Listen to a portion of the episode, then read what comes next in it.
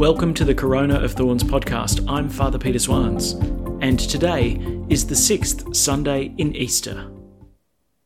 Let's pray. In the name of the Father, and of the Son, and of the Holy Spirit. Amen.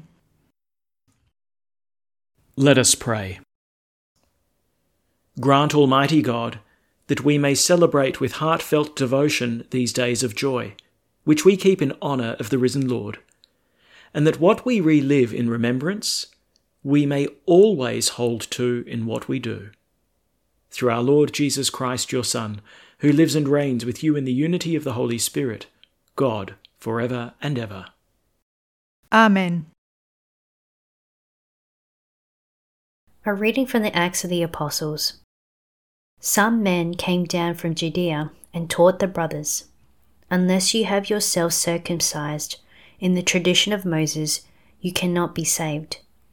This led to disagreement, and after Paul and Barnabas had had a long argument with these men, it was arranged that Paul and Barnabas and others of the church should go up to Jerusalem and discuss the problem with the apostles and elders.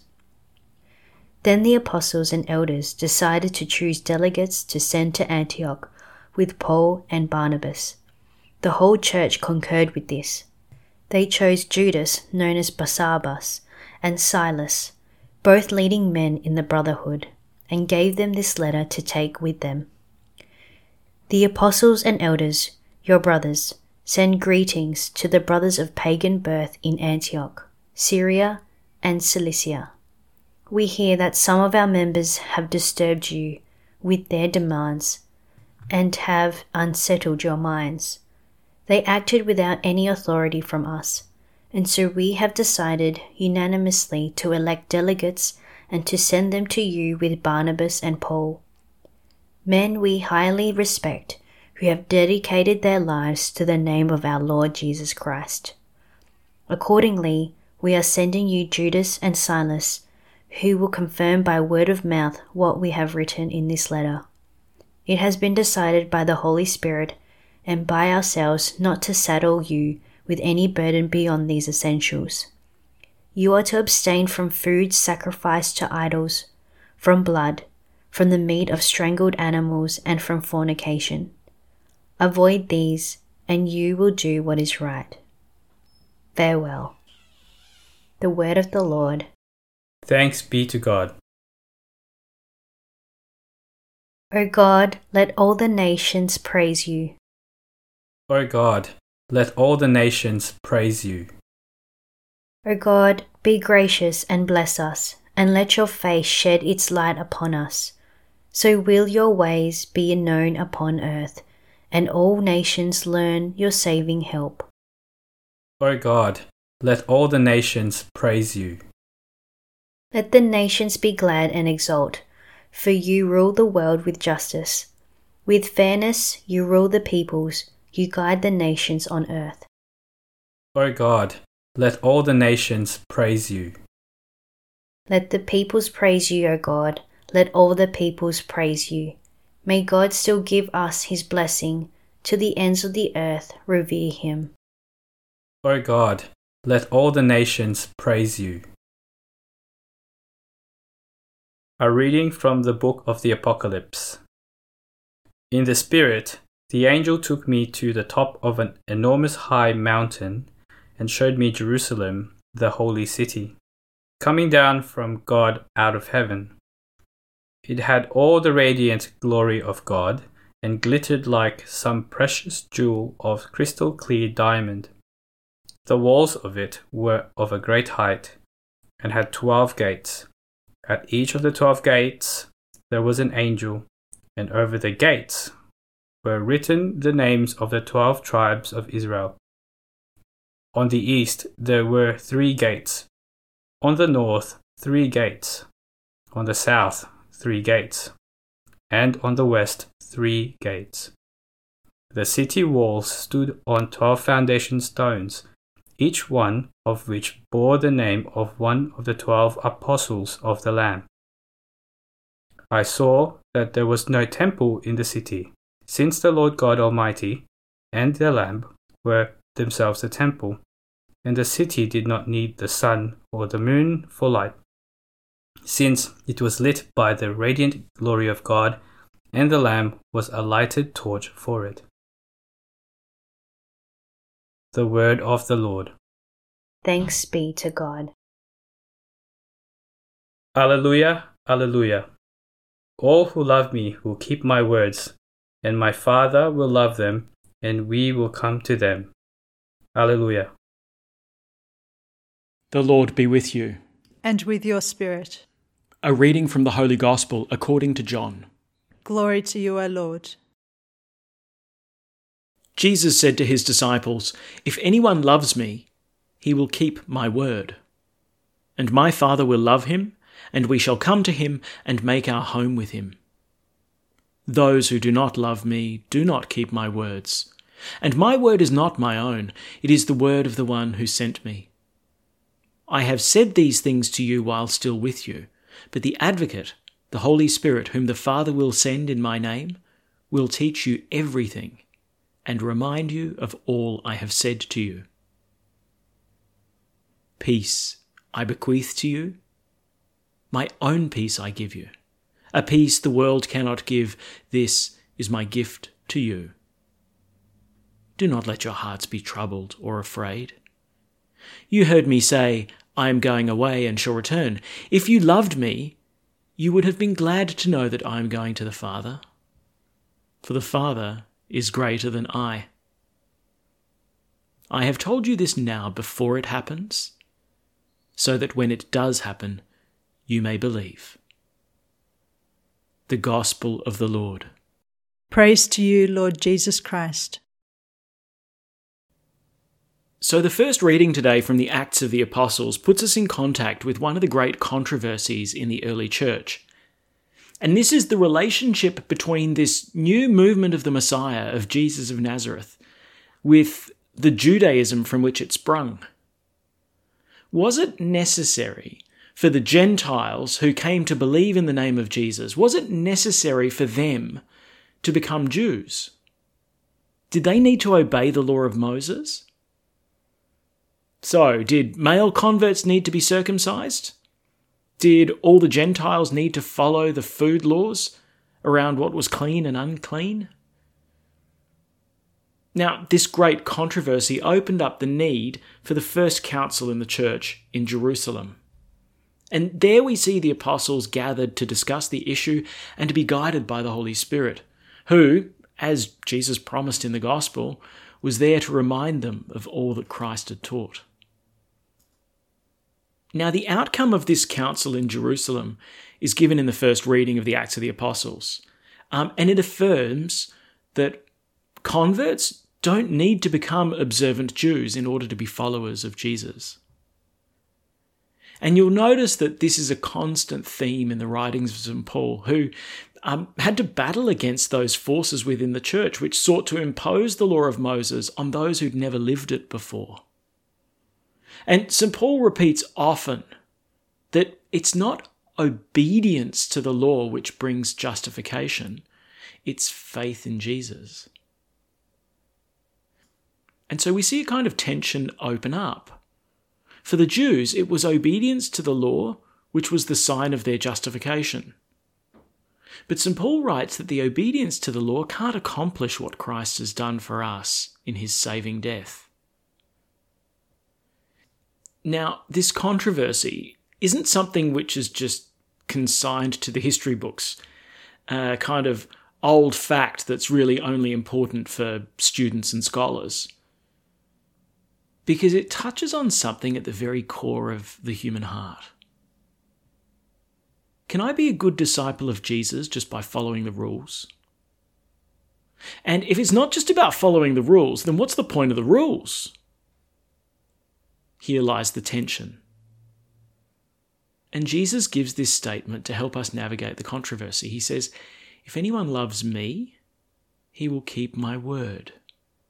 And my Father will love him, and we shall come to him and make our home with him." So what's the priority? What comes first? It's not obedience. It's love. This is the starting point. It's friendship. If anyone loves me, he will keep my word.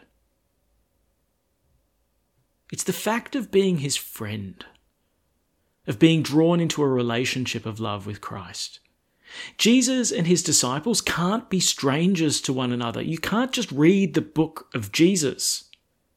You've got to meet him. But at the same time, this friendship isn't one without a structure. Being someone's friend means acting in accord with that friendship. Spouses know that the deep and abiding love that they have for each other means that their behaviour needs to be shaped by that love. The love of a spouse means being faithful to the other, open to their life, deeply concerned for their interests. If I love you, I'll tell you when I'm coming home. If I love you, I'll care for you when you get sick. If I love you, I won't just live my life on my own terms. Love brings each spouse to live their lives for the other. And so there's a kind of lifestyle, a rule of life which comes as the consequence of this love. But is it just naked obedience? No. The starting point's friendship. If a man lived the life of a husband for his wife, but in fact had no love for her, then outwardly it would look like he was doing what a husband does, but in fact the actions lack their true meaning, which is love. It's much the same now with Christ. It's not enough simply to live the life of a Christian, but be a stranger to Jesus. That would be a really elaborate kind of role play. Obedience to the rules isn't enough. It needs to be grounded in love. But true love leads to a rule of life which expresses and supports that love. It means living as a disciple of Jesus, according to his teachings and imitation of the Master. So, love comes first. But can we leave aside the rules? No. But the question is the order of priority. If anyone loves me, he will keep my word. Keeping the Lord's word, obeying his teachings, derives from our love and friendship with him. Jesus himself has been obedient to the Father, proclaiming the word which was not his own, but only the word of his Father. And all of this derives from his friendship with the Father. And so it's not simply obedience to the law which justifies, but our faith, our love in him. And it's out of this faithful friendship that our obedience, our discipleship derives. And we can see that the fruit of this true discipleship is intimacy. Listen to what Jesus says. And my Father will love him, and we shall come to him and make our home with him. The Lord's not looking for robots who follow rules, things that can be programmed. He's looking for disciples who listen to his voice and who follow him. Of course, it means living in his love, but it starts with living out of his love. I suppose it raises another question though. Does that mean then that the times when we obey is the times when we really feel like it? When it really accords with our emotions? When I'm so conscious of the love of Christ that of course I'm going to pray now. But you know what, Lord, if I'm not feeling it, I'd better not pray because it won't come off as sincere. It's a sneaky little temptation. Love comes first. But is love always a feeling? And a life lived in love, a life shaped by that love, is it always one that's floating on a cloud of emotion? Nope. Again, spouses know this, and know it well. Sometimes the most powerful expressions of love are the ones that are not accompanied with an overflowing emotion. Love speaks most powerfully when it's accompanied by sacrifice. Yeah, it didn't give me warm and fuzzies, but I did it for you. I spent myself for your sake. Yeah, love comes first, but it's not a schmaltzy, saccharine, hallmark kind of love. It ain't always teddy bears and chocolates. Actually, often it's the cross. So I suppose here's the challenge. Doing something for the sake of blind obedience, without a grounding in friendship, in love, that's not what puts us in right relationship with God. But on the other side, if I'm always waiting for that sense of satisfaction, if I'm waiting for that moment when I really feel it and it all feels sincere, then you know what? My relationship's probably going to starve. And so there's a kind of symbiotic relationship here, I think. You can't be a disciple of Jesus without loving him, without constantly choosing his friendship, that deliberate and constant choice to be faithful to him and to follow him. But on the flip side, don't let a lack of feeling turn your yes into a no. If it's hard, keep going. If it's dry, keep going. If it asks for a sacrifice, keep going. That kind of faithful perseverance isn't insincere. In fact, it's the deepest expression of a love that is commitment, rather than a love that's addicted to the sugar high of feelings. All the masters of the spiritual life will often speak about the initial enthusiasm and rush of emotion that comes from a newfound conversion or a turning towards Christ. We're buzzing, and we can't understand why anyone else can't see what we see, can't feel what we feel. But, say these doctors of the spiritual life, God won't let you get hooked to the sugar rush. At some point, his presence kind of retreats. He's not gone and we're not abandoned, but we don't feel him quite like he was before. Prayer doesn't produce the buzz that it once did. We don't quite get the same sense of satisfaction at having completed God's will. And so I'll often have to pray without consolation. Grind it out in the dryness, shrugging my shoulders thinking, well, was any of that prayer? Where are you, God? And why aren't you listening? And why isn't my prayer working like it used to? Well, that's a period of purification. You can almost hear the Lord saying, actually, more than loving me, you loved me for how I made you feel. And so the Lord will dry up our feelings so that we can seek him, not out of the overwhelming rush of emotion, but out of the solid commitment of the heart. Lord, I want you. Not just the favors you can do for me, not just the feelings you can inspire within me, but you. That moment of purification, of kind of purgation, is a time when our hearts are really being straightened out.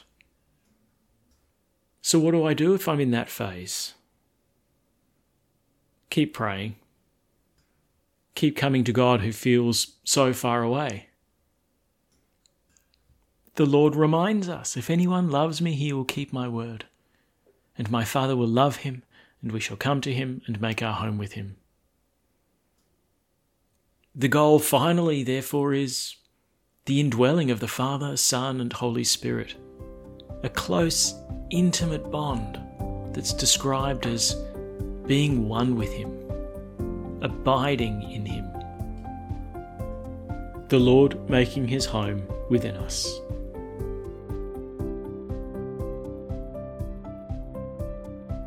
Thanks for praying with us, and may God bless you abundantly, so that this day may give glory to God the Father.